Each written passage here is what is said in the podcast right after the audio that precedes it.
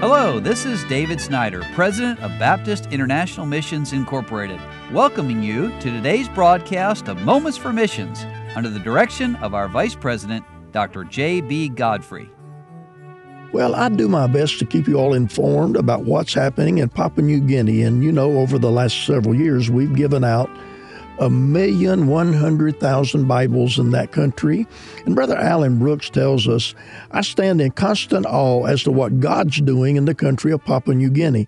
Doors continue to open, schools are being reached with the gospel, and the distribution of the Bibles.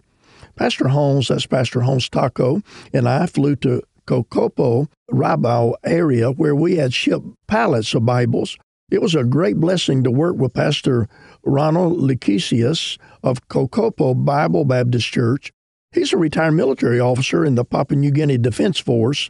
He trusted Christ as his Savior and has worked in this church for years. When the former pastor retired, the church called him to be their pastor. And God's using him in a great way as he leads this strong church. And we were able to do many schools in the area. One specific school, God held back the rain when we got there until we were able to finish speaking. As I was closing in prayer, the rain began to fall. The students and the teachers were overjoyed in receiving the Bibles, and they said that God had not only given them His Word, but also sent them the blessing of the rain because of us. Many of the places in Papua New Guinea rely on rain to supply drinking water for their homes and schools. And I shared with them that we did not bring the rain, but perhaps God was honoring them for their desire for the Word of God. And Pastor Ronald has now been invited to come back weekly and teach the Bible to the students in the school. Praise the Lord for this open door. And then Brother Brooks says, while I was in Kokopo, God allowed me to meet Coach Michael Marum. He's the former coach of the SP Hunters and the PNG Kumuls, their World Cup rugby team. I was just going to say, in Papua New Guinea, it's not baseball and even American football, but it's rugby. Now, in the last election, he was voted as the governor of East New Britain Province. We've been friends for years since his coaching days when God opened the door for me to give devotions multiple times to his ball teams. And Coach introduced me to the district leaders in the province and asked me to speak to all the district presidents of the provinces.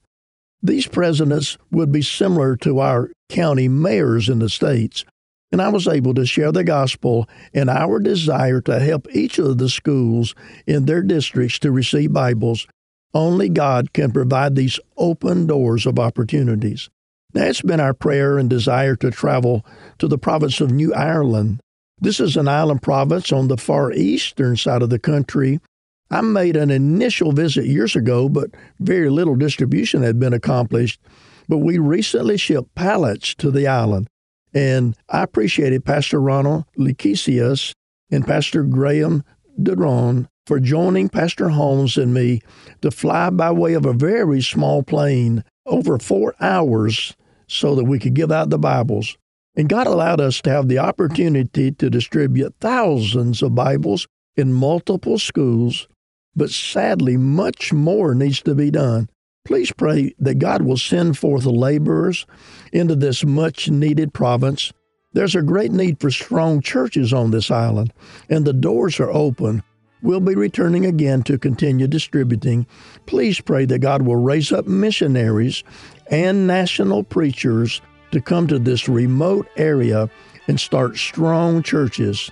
Another open door, praise God, and there are many, many more in the country of Papua New Guinea. You've been listening to Moments for Missions. For further information, please write to BIMI, P.O. Box 9, Harrison, Tennessee 37341, or call us at 423 344 5050. Or you can visit us online at www.bimi.org. Until next time, may the Lord richly bless you.